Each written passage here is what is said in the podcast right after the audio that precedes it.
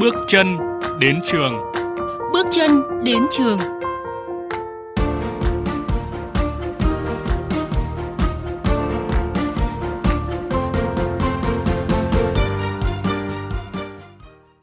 Tiếp theo chương trình theo dòng thời sự chiều nay, chuyên mục Bước chân đến trường sẽ đề cập vấn đề đảm bảo môi trường học an toàn cho trẻ em.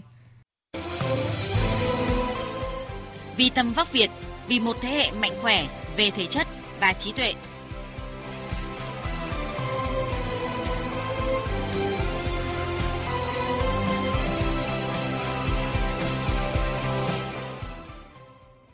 Thưa quý vị, thưa các bạn, vụ bắt cóc em bé 7 tuổi tại khu đô thị Việt Hưng, Hà Nội khiến dư luận chưa hết xôn xao. Cháu bé đã được an toàn trở về gia đình, thủ phạm cũng đã bị cơ quan chức năng bắt giữ. Nhưng sự việc này một lần nữa đặt ra những vấn đề như trang bị cho trẻ những kỹ năng cần thiết để tự bảo vệ bản thân, làm thế nào để trẻ được sống trong một môi trường an toàn. Hiện nay, khi hầu hết các trường cấp tiểu học và trung học cơ sở đều tổ chức học bán chú, mối quan tâm của nhiều bậc phụ huynh là đảm bảo sự an toàn cho con em mình từ trên đường tới trường cho tới thời gian học và sinh hoạt tại trường. Theo chia sẻ của thầy Stephen West, Tổng hiệu trưởng hệ thống trường liên cấp TH School, thế giới hiện nay vận động rất nhanh với những thay đổi diễn ra trong nhiều lĩnh vực, từ tài chính, công việc tới đời sống gia đình. Tất cả những điều đó đều ảnh hưởng tới học sinh và môi trường sống học tập của các em. Nhìn từ góc độ an toàn cho trẻ em, mỗi cá nhân, tổ chức đều phải có trách nhiệm.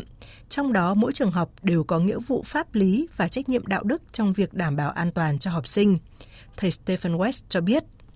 We have to build trust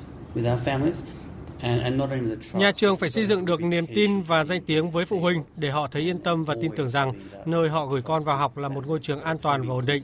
Chỉ cần có một sự kiện không hay xảy ra, nhà trường sẽ phải chịu trách nhiệm với gia đình, với học sinh, kèm theo đó là những hậu quả về mặt kinh tế, danh tiếng và thậm chí là pháp luật. Thêm vào đó, các nhà trường cũng cần nhận biết và quan tâm tới sức khỏe tinh thần và tình trạng cảm xúc của trẻ để đưa ra lời khuyên hoặc ngăn chặn trường hợp trẻ bị tổn thương, lợi dụng nếu có. Liên quan đến an toàn trường học và an toàn trẻ em, những vấn đề có thể xảy ra với các em học sinh bao gồm bị tấn công, bị bạn bè bắt nạt, bị thầy cô, người lớn xung quanh đối xử không công bằng, trộm cắp, đánh nhau, bị tấn công tình dục dù qua hành động, lời nói hay là tin nhắn. Một số vụ việc có thể xảy ra do vô tình hay hiểu lầm. Tuy nhiên, dù vì bất cứ lý do gì, những vụ việc mất an toàn với trẻ em đều có thể là nguyên nhân khiến cho tinh thần và kết quả học tập của các em sa sút và bị ảnh hưởng tiêu cực một thời gian dài sau đó. Thầy Stephen West chia sẻ. Luckily in TH we don't have many fights.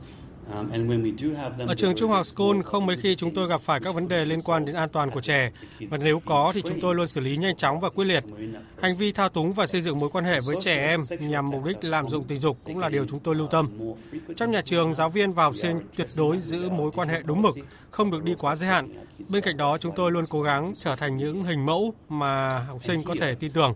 Các em biết rằng nếu chia sẻ sẽ có người lắng nghe và sẽ cùng suy nghĩ tìm giải pháp nếu có thể với các em.